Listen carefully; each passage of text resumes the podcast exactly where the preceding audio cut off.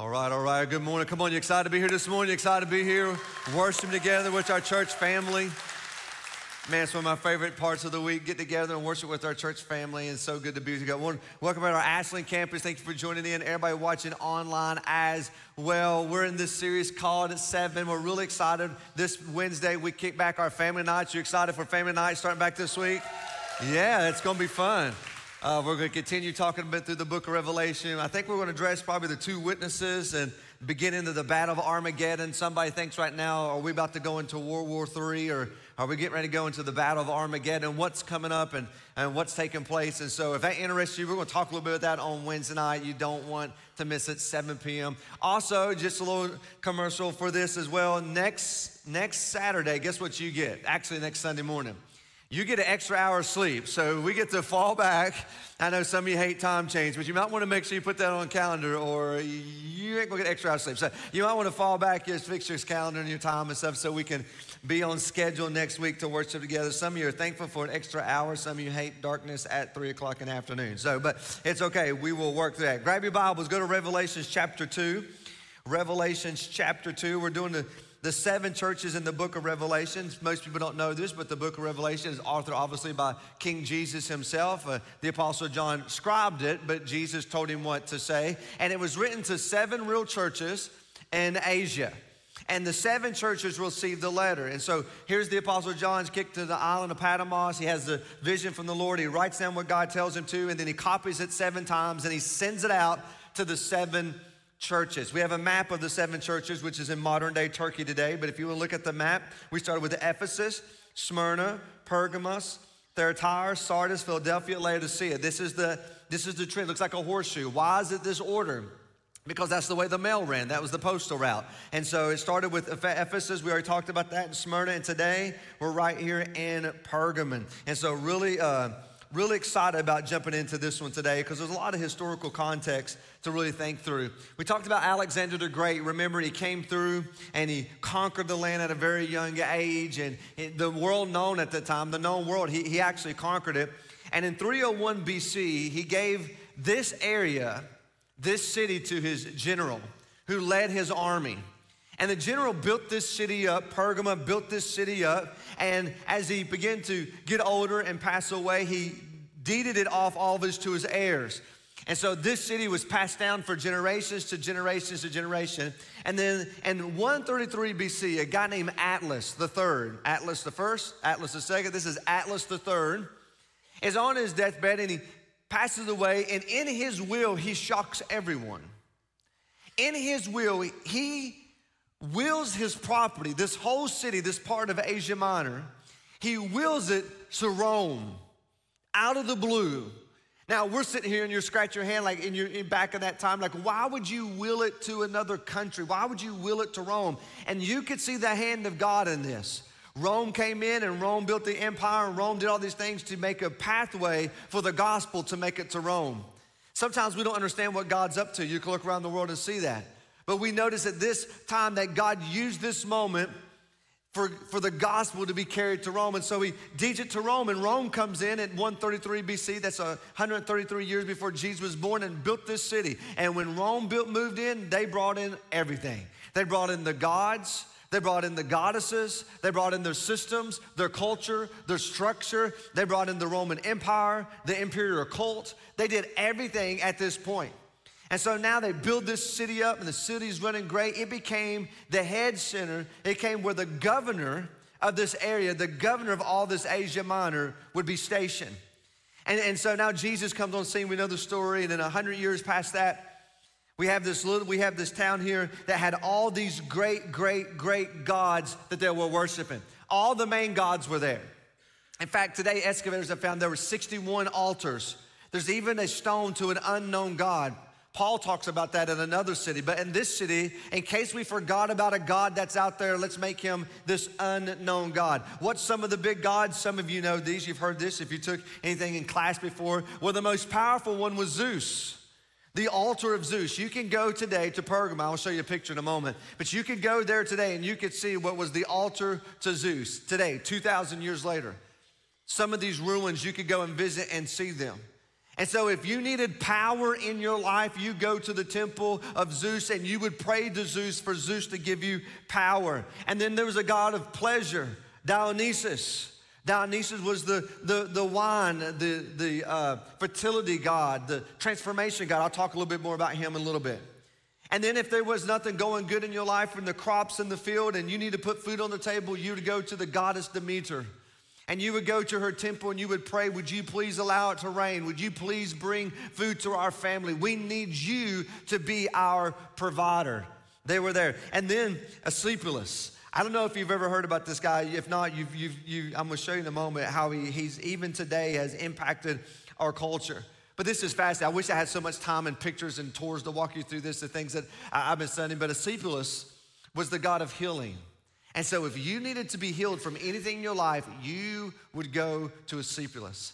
And so you would walk in this place and you would pay a token. You would pay for them to tell you what was wrong with you, for the God to tell you what was wrong with you, and so that you could be healed. And so you would make a payment into this hole here and you would pay the God. And then they believed that Asclepius was the living water. And he built this tunnel that you would walk through with air holes above you, look into the sky, and there was water rushing through this under your walkway. And when you hear the water, you would hear the voice of Asclepius, who was the living water. And then you would go into this dark tra- chamber where they would put you into a trance. I'm gonna freak some of you out right here. It's okay, it's Halloween. And uh, they, they would put you like into this trance and you would lay all over the floor. So people would lay all over the floor and at night, while you slept there, they would release snakes, and snakes would crawl all over you at nighttime. And when they, I'm with you, bro. And, and when that happened, this is when the healing power of a Asclepius would come all, over you. And then you would either be healed or not be healed. And this was like the Mayo Clinic of the day. Like if you want to go to Cleveland Clinic, like MD Anderson, like this was the place you go if you needed healing in your life. In fact, it's been so marked on our culture today. And when you see a medical symbol today, guess what you see on it? Here's a picture of it. You see a staff with a snake. You know why the snake's there, no matter what medical field? It's because of the God of Asclepius, because it's the God of healer who heals and it will take care of you. It's crazy how the, the, the Greek mythology still impacts us of people's thoughts today. And then there's the goddess Athena. If you needed wisdom, you make a decision in your family, make a decision to move, make a decision in your life, you would go to the temple to the goddess of Athena and you would pray and you would ask her, Would you give me wisdom? And if you were really sold out to Caesar and you loved Caesar because you believed that Caesar was God, they believed Caesar was God, like the God, and you would say, you know, Caesar is Lord. They built a temple of Trajan there, and you could go to the temple where you could declare your allegiance that Caesar is Lord. Now, here's what I want you to imagine. I know it's very difficult sometimes to imagine. Imagine 2,000 years ago, you're living in this city, and you're an Orthodox, devout Jew. And you decided, you know, I'm gonna go back and make the pilgrimage with my family to Jerusalem for Passover. And so you get your kids and you pack everything up and you would get your caravans all packed up and you get your everything in place and you get all your business fairs and, and situated and then you would make the trek all the way back to Jerusalem.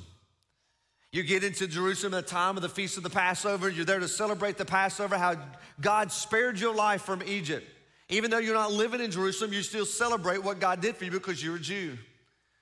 And while you are there, you hear these men begin to preach and talk about this guy named Jesus and it's curious to you. You hear about how he was the one who fed 5,000 men. How this guy over here, you can still see him walking around, how he healed him and now he's alive. You hear the stories about the claims that he made. You hear the story that he died and he was resurrected from the grave. You hear all about it, and he's happened to be the Messiah.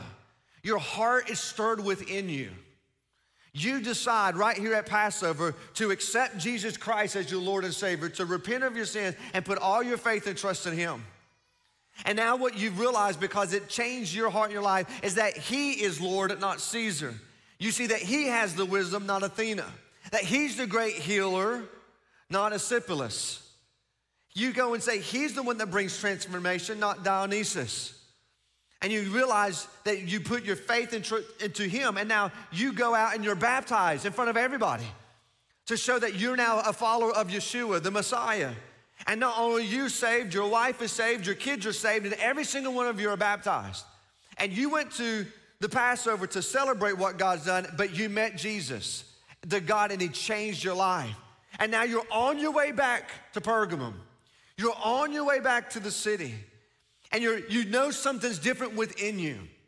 And then you get to the city gates, and then it hits you. We're going to be kicked out of the synagogue now. We probably will lose our job. We're going to face massive amount of persecution. In fact, now it just clicked in you that a while back, a guy named Antipas was killed by the Roman governor for his faith. And now you realize it was the faith in Yeshua and Jesus that caused that. And now you've been changed and you're standing at the city gates and you're wondering, what should I do? This is the headquarters of the Roman government. The Roman governor lives in this city. It's the only city that was given the right for capital punishment. Maybe you heard, we live by the sword, we die by the sword. That came from Rome. The Roman governor would have a guy walk in front of him holding a sword out just like this everywhere he went in front of him. Because he had the right of capital punishment. He could say, Let him live, turn the thumb up. Let him die, turn the thumb down. And we know because of history that the pastor of the small church, the bishop of the church, stood up for Christ and not for Caesar. And because of that, the Roman governor went, down. And the guy took the sword that he would carry and he rammed the sword, and they were known as the place where you live by the sword or you will die by the sword. And now you're standing going, This is where I want to take my family. You know persecution is coming your way and now you find a small congregation and you get involved in this church and now you're sitting here and you're talking about Jesus and you found somebody to celebrate with you and, and worship with you and have the same kind of thought that you have and sing the same hymns and you, you read the same letters that may have been circulated from the apostles and, and maybe from the gospels and you, you're sitting there in church and you're like, man, how do we deal with this? And you have a few people come up to you and say, hey, we figured out how we could do this. We figured out how we could be part of the culture and still be part of the church. I can show you how you can still go to the temple of Dionysus or Athena or Zeus and still come and worship Jesus as well. Come on, let us show you how you can still fit in the culture and still be part of the church. We're going to show you how you can live in both worlds. Pleasing to the culture, don't offend them, but also to the church where you can live out your faith. This is what we want to help you and teach you to do. And so now you're sitting there going, okay, maybe you're true. And now you start to give in and you start to compromise what culture has pushed you to because you don't want to be seen as an outcast. You don't want to be persecuted. You don't want to be canceled. You don't want people to think things about you. You don't want to be a bigot. You don't want to be somebody who's intolerant. You don't want to be seen like that. So what do you do? You compromise. You compromise. I want to live one foot in the world and one foot in the church. Does that resonate with anyone today? You see how something written 2,000 years ago to a real church in a real area can connect with us today? And so it's with that background and context, Jesus pens a letter to this church. And we get to see what Jesus has to say about this. And that's where we find ourselves in Revelations chapter 2, starting in verse 12. If y'all ready to get started, say, let's go. Oh my, y'all better buckle up. Here we go. Verse 12. To the angel of the church, remember, angel, this means messenger. The context is very, I believe, clear. The angel, the messenger, is the pastor of the church. We wrote a letter to the pastor to read to the churches. So, to the letter, to the angel of the church of Pergamum, writes this. Look what he says. Now, watch this. With that background, listen to what he says. The one who has the sharp, two edged swords says this.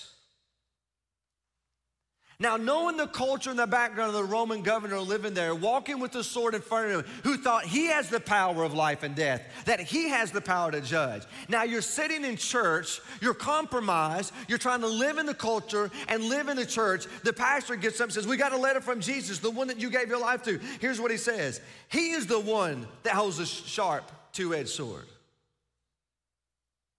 What does he mean? He is the one who can bring judgment. He is the one who can speak life or death. He's the ultimate one. In fact, there's so many verses. If you're taking notes, you can write them down. Isaiah 11, 4, Isaiah 49, 2, Ephesians 6, 17. But the biggest one is right here in Revelations chapter 1. When we begin the, the book of Revelation, look what he says in verse 16. In his, that's Jesus' right hand, he held seven stars, and out of his mouth came a sharp, two edged sword and his face was like the sun shining in his strength, which means that Jesus' words has the power to build or destroy, has the power of life and death. He doesn't have to have a sword, his words are a sword. And if you flip all the way back to the end of the book of Revelations, you know how he defeats Satan, you know how he defeats the beast with his mouth. He speaks it and it's done. It's the sword. It's the sword. He has it. Verse 13. I know where you dwell isn't it amazing? Jesus knows everything. We read in the first book of, when he read in the first time we talked about Ephesians, the church of Ephesus. Remember the first church we talked about? He says, I'm the one that walks around the lampstands. I'm the one that walks through the church. He is here. Look what he says. I know where you dwell, where Satan's throne is. There's been a lot of debate back and forth with scholars. What does it mean by Satan's throne? Well, we could see in just a moment all kinds of things. And you hold firmly to my name and you did not deny my faith, even in the days of Antipas. You know, the one you heard that got killed by the sword? My witness, my faithful one, who was killed among you where Satan dwells. Twice Jesus says that. Well, you could picture it, right? You can imagine it. Here we have Zeus. We have Demeter, we have Encephalus, we have Athena, we have the imperial cult, we have the Caesar temple that you think Caesar's God. We have all these things. But he says, You have been faithful. Just like my pastor, just like my witness Antipas was killed with the sword, you remain faithful. Verse 14. But, mm, man, don't you hate those? But what? But I have a few things against you. You've been faithful, but I have a few things against you. Because some of you, don't miss that word some, not all of you. See, if we want to categorize when one person in the church goes crazy, you want to categorize the whole church. No, some of you. Some of you are crazy. You're sitting there going, Pastor, I'm not crazy. No, that's why you're the crazy one. Look what it says. Some there hold to the teachings of Balaam and keep teaching Balak to put his stumbling block in front of the sons of Israel, to eat things sacrificed to idols, and to commit sexual immorality. Now, this is the problem with the church. This is where they're compromising. So, you two have some in the same way hold to the teaching of the Nicolaitans. Now, what is he talking about here? Write this down Numbers, the book of Numbers, chapter 22 through 24. Go home and read it. Long story short, King Balak, the Moabite king, hated the Israelites. He comes and gets the prophet this prophet Balaam. It says Balaam cursed the Israelites. Balaam goes out to curse them. He opens his mouth and he only can speak blessings over the Israelites. God changes his words and he speaks blessings. Balak mad said, What in the world's going on? Balaam said, I tried to curse them, but only blessings came out. Go do it again. I'm gonna pay you again. He goes, he says, I'm gonna curse you. And when he tries to curse with his mouth, only blessings come out. And now he's scratching his head, going, I don't know what in the world, I'm gonna lose my life with this. He said, Try third time. And he goes out the third time. He begins to curse the Israelites. And when he opens his mouth to speak, blessings come out. And so King Balak says, What are you doing? You keep blessing them instead of cursing them. He says, Well, I've got this idea. And you can read what happens in chapter 25. They got this scheme to go get the Moabite women to come in and, and seduce the men of Israel. If you can't get them and force them, let's seduce them. We will entice them to worship our gods. We'll entice them to eat the meat sacrificed to our idols. We'll entice them into sexual immorality, chapter Numbers chapter, chapter 25, 1 and following. And because that, the women persuaded the men to do whatever they wanted them to do. God brings judgment in the end of Numbers chapter 25, and 24,000 Israelite men are killed. Because of the seduction. He said, This is what's happening, just like the spirit of Balaam, just like the spirit of Belial. There's a spirit, like the Nicolaitans, there's a spirit that's moving among you that wants to have one foot in the culture and one foot in the church. You want to continue to worship the idols and you want to continue in sexual morality. That will not happen on my watch, King Jesus says. I am going to deal with that. Now, one of the gods that we really didn't focus on that much when I went through is Dionysus. Dionysus is told, mythologically, has been told that it was the Zeus's son. Zeus comes down and has a, a, a relationship with a human woman, and Zeus's wife finds out, kills the woman, but Zeus resurrects the son, resurrects Dionysus. This is all made up, it's myth. Resurrects him, and now he becomes the, the god of vine making, of grapes, of of fermentation, of transformation. He's known all over the city as the God of resurrection because Zeus resurrected him. He's known for the God of transformation because he could take grapes and turn them into wine. He's known as the God of epiphany, which means people waited and longed for his appearance to show up because when he showed up, the party was on. He was the God of transformation. As a grape transfers into wine, a young boy into a man, as death into life. He is the transformation God. This is who I think when God says the throne of Satan, he's attacking right here because of the context. He's saying this is the problem that's going on in the church. This is the God of party, of drunkenness, ritual madness, ecstasy, or you can call it spring break or Mardi Gras. If we were living in a Greek, Greek mythology time, when we see those things, you would say they're celebrating the God of Dionysus. It's a spirit that moves through this, that I believe obviously is demonic spirit. I have a picture here, and this picture won't do it justice, but I want to show you this. On your left, you can see a theater. You could go visit. This is Pergamon today. You could go visit this place. You see the theater, it's the steepest theater in the world. Just to put this in context, look here 12,000 people can sit in that theater. That's how big it is. This is where all the altars, so all the 61 gods, Zeus, Athena, all this. But if you look to your left, you see the theater. But go to your right, there's a little bitty ruin. What would happen is you would go to the theater and you would worship Dionysus. They would do a play in front of you. Behind, you can't see because the picture, but behind at the bottom is the sea. The wind would blow the vocals of the actors and the whoever's speaking up. So 12,000 people. It's brilliant how they built this thousands of years ago and they would put on a play and they would parade around, and then you would leave there and go to the temple to worship Dionysus. And once you worshiped, you would find these places all over the city of Pergamum where you would walk in and think of a bar. You would lay on your left side on the bar. They would come and give you wine till you can't drink anymore. And then they would bring to you raw meat from a bull with blood in it. Now, as a Jew, you know that. You don't eat raw meat with blood. They would eat this because the way for Dionysus to become one with you, to infiltrate you, is to drink wine.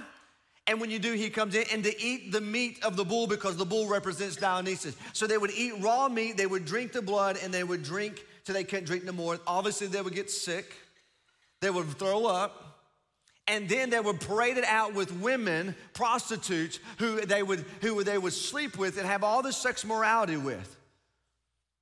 And so the people in the church were still practicing Dionysus and worshiping Dionysus. And Jesus says, Listen, this has got to stop.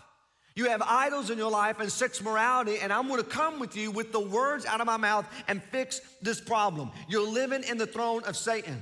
You see, I think the Apostle Paul addresses this in Ephesians chapter 5. Don't get drunk with wine, that's debauchery, but be filled with the Spirit. See, when you know the context, you can see what he's talking about. One of the hardest passages in all the Bible is found in John chapter 6, until you know the context. And it was when Jesus says, I truly, truly, I say to you, unless you eat my flesh and drink my blood, you can have no part of me. For if you eat my flesh and drink my blood, you will live. For my flesh and my blood is the real blood. Now, obviously, he's not a cannibal. He's obviously being allegorical here because in verse 58, he says, The blood in the body is the bread that's come down from heaven. And if you eat the bread of my life, you will have eternal life. That is a direct culture statement to everyone worship Dionysus. See, when you know the culture and the context, it helps you put it in perspective. Now, fast forward today in our own life. How many is, now I'm just talking about how many of the big C churches compromising? You see, compromising, when you compromise, if you think about it, compromise never happens quickly. No one just wakes up and says, Today I'm gonna compromise. No one does that. You drift. Hebrews 2 1 says, For this reason we pay much attention, close attention, what you have heard, so that you do not drift away. And we see this all the time with believers. Guess what happens? First thing that goes away from you, you stop reading your Bible. I'm not going to ask you how many of you read your Bible, how many times this week, but you stop reading your Bible. You don't have time. I'm busy. Kids, life, this, that. Stop reading. The number one way that God wants to speak to you is through the Bible. Not me, not here on Sunday morning. The number one way that God wants to speak to you is through the Bible. And it's the number one thing Satan wants to keep you away from. So you stop reading the Bible. And you stop praying. And you just feel off, right? You, but you still come to church. But then you uh, start skipping every now and then. Now you come once or twice a month. And now you haven't been in a while, and you feel bad, you feel something's off, and you come, and you haven't experienced it. Okay, I gotta repent, get my life back, and you start all over. And it's a cycle over, and you drift, and you drift, and you drift. No one wakes up to compromise just like that. You begin to drift. Some of you are drifting this morning. And God brought you here to wake you up and said, The words out of his mouth wants to speak to you to change your heart. He's the God of transformation, not Dionysus. He's the one that has the power. And so you compromise never happens quickly. But listen, compromise always lowers the original standard. People who compromise always looking for the gray area. They want to lower the standard. Hebrews 10 23, let's hold firmly to the confession of our hope without wavering, for he who promised is faithful. You see, we lower the standard. This is God's standard, let's just lower it. Ah, did God really say? And honestly, compromise seldom is offensive. The reason why you compromise is because you don't offend nobody. Now, nobody wants to offend people, right? I mean, if, if, you just get up every day of your life and go, I just want to be an offender, I want to offend people, you're a jerk. You know what I'm saying? Like, no one wants to be that way. But let me tell you something about God's word. God's word says it's offensive. God's word will offend and prick your heart and lead you to repentance. And so people don't want to be, they want to compromise so they don't want to offend. So think about this. We lowered the standard. It's a gradual shift. And we can see this, man, we could go over and over and over. This is not political stuff. You could get over to it It was like a marriage is between one man and one woman. Ah, well, come on. Let's let's let's how can we compromise? Let's just come can we come up with unions? Have a man and a man be together and a woman and a woman be together. Let's just let's just call it you don't don't call it marriage. In fact, when President Obama ran for office, he ran with the same mar- marriage view as Billy Graham.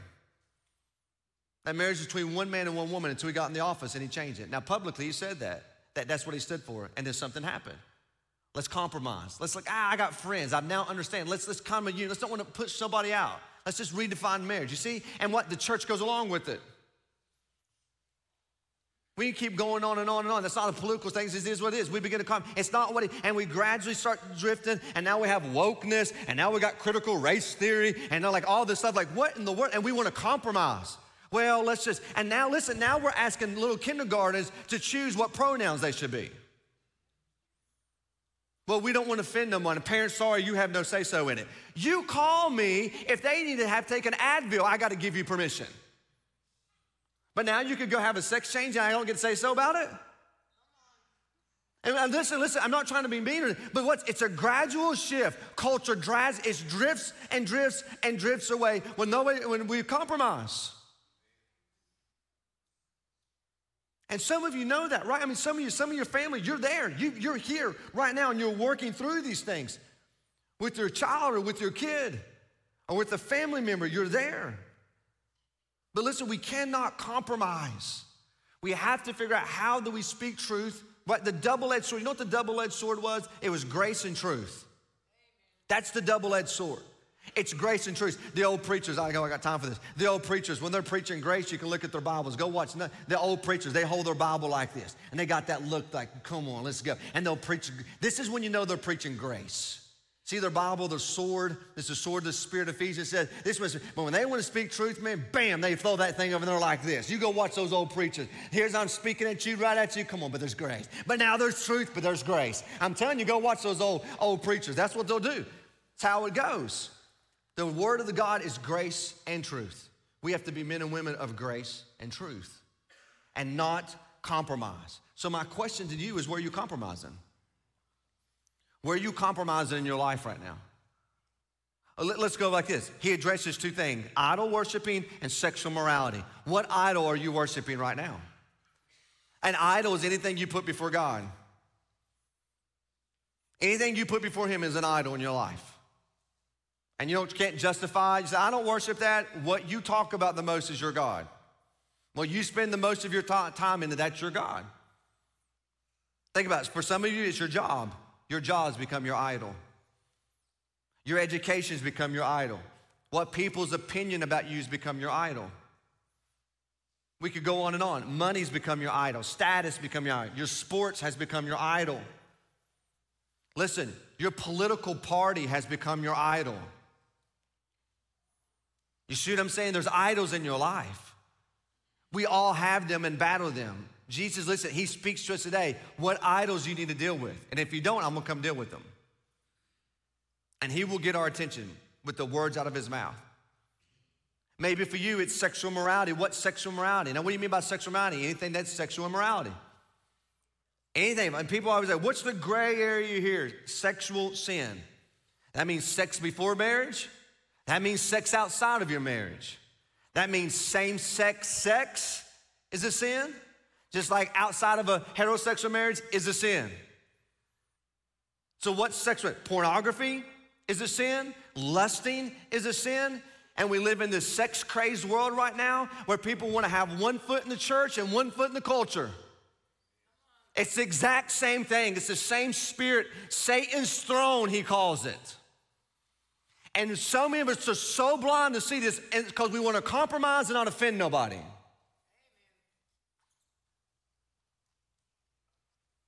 And you're going to have opportunity to compromise.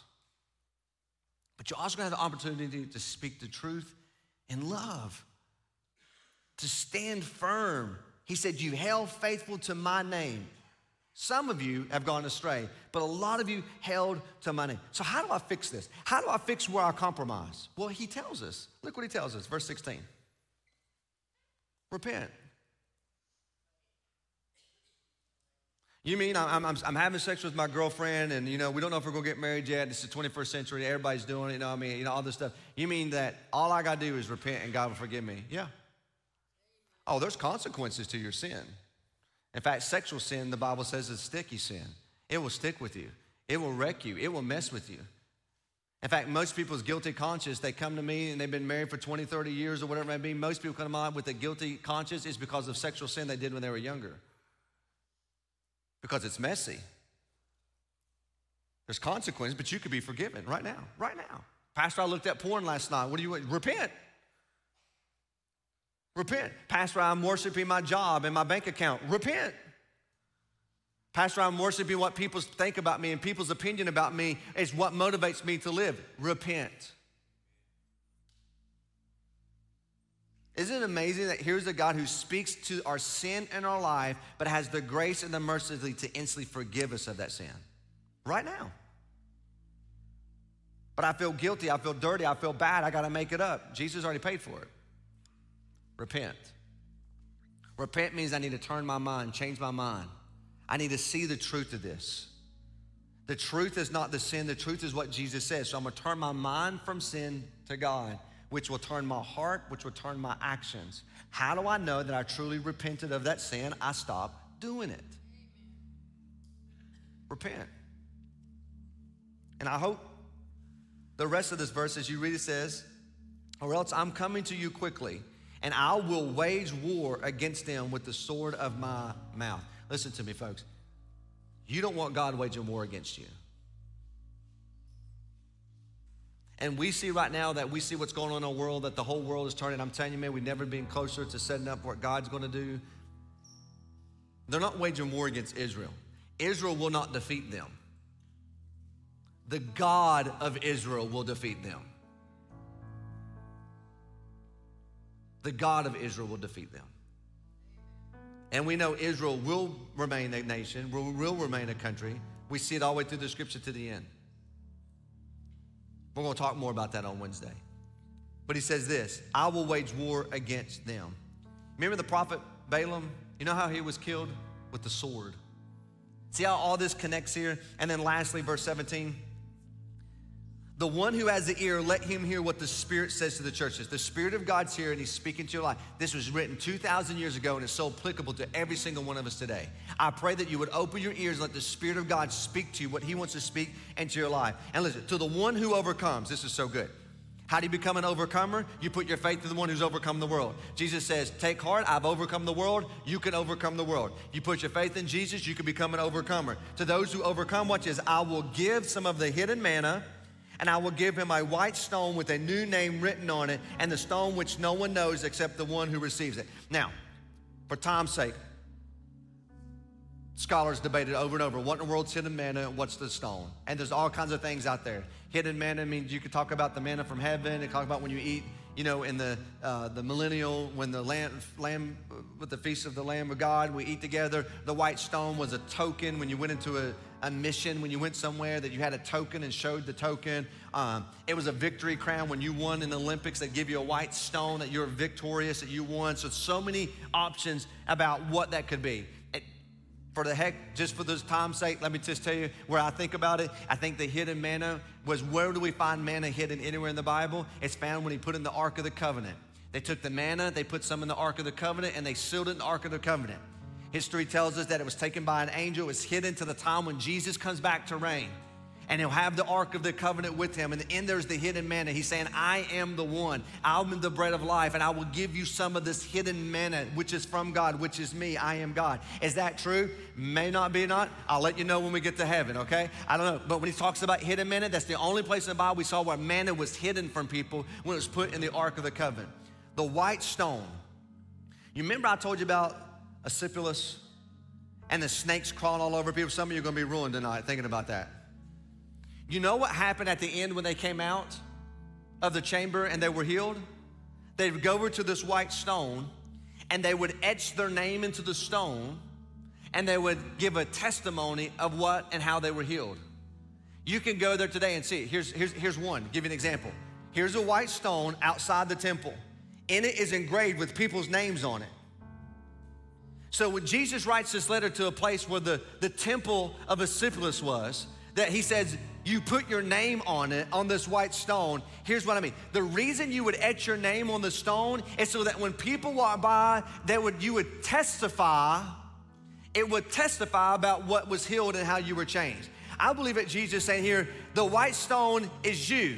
You are now the white stone. I have etched my name in your life. You have a new name, a new heart, a new creation. And now, as the stone testifies, you are to be the testimony. You're to go out and testify about the life change that takes place. You testify that I'm the healer, I'm the provider, I'm the all powerful, I'm the all knowing, I'm the one with wisdom, I'm the God of resurrection, I'm the God of life and death, I'm the God that can bring transformation. You go and testify and live in Pergamum Get out of the culture. The problem, the church, the problem wasn't the church was in Pergamum. The problem that Pergamum was in the church. The sin was there. You're not going to be taken out of this world. We're to go be what's this? Living stones. Living stones to be testimony into this world. And your testimony will show and reign true. Watch this. When you take one foot out of the culture and trying to be compromising, and you stand and hold firm to your faith, to His Word, and to His name. I'm gonna ask you just to bow your heads, just for a moment. What is the Spirit saying to you this moment? What's the Spirit speaking into your life? If the Holy Spirit's convicting you of a sin in your life, confess it. Repent right now. Repent. You don't have to take that home. Repent right now, and He will forgive you. If you're here and you've never given your life to Jesus, the Bible says, just like we talked about earlier, you confess with your mouth that Jesus is Lord, not Caesar. Jesus is Lord. And you believe that God raised him from the dead, you will be saved. Whoever calls upon the name of the Lord. And watch out, all of our campus, Ashland, doesn't matter, wherever you're online, wherever you are, right now you can give your life to Jesus and right now you can be saved. And I'm here to tell you the day is dawning, the clock is turning, Jesus is prepping. Uh, there's no doubt about it that we're seeing the birth pains, and you want to be ready. You want to be ready. Father, we thank you so much for your word. how relevant it is. God, forgive us. We repent. We're trying to have one foot in the culture and one foot in the world and in the church. Compromising, Lord, maybe our values or our convictions because of persecution or being canceled or labeled. But God, you wrote these to these seven churches that speak to us today that we're to hold firm, that we're overcomers, that you fight our battles, that you go ahead of us. And as we just sung the song, that we will not bow to idols, we'll stand strong and worship you. I pray, oh God, that you give us the wisdom, the discernment, the conviction, the strength, the courage to be the men and women, God, you've called us to be. For your name we ask and we pray. Amen.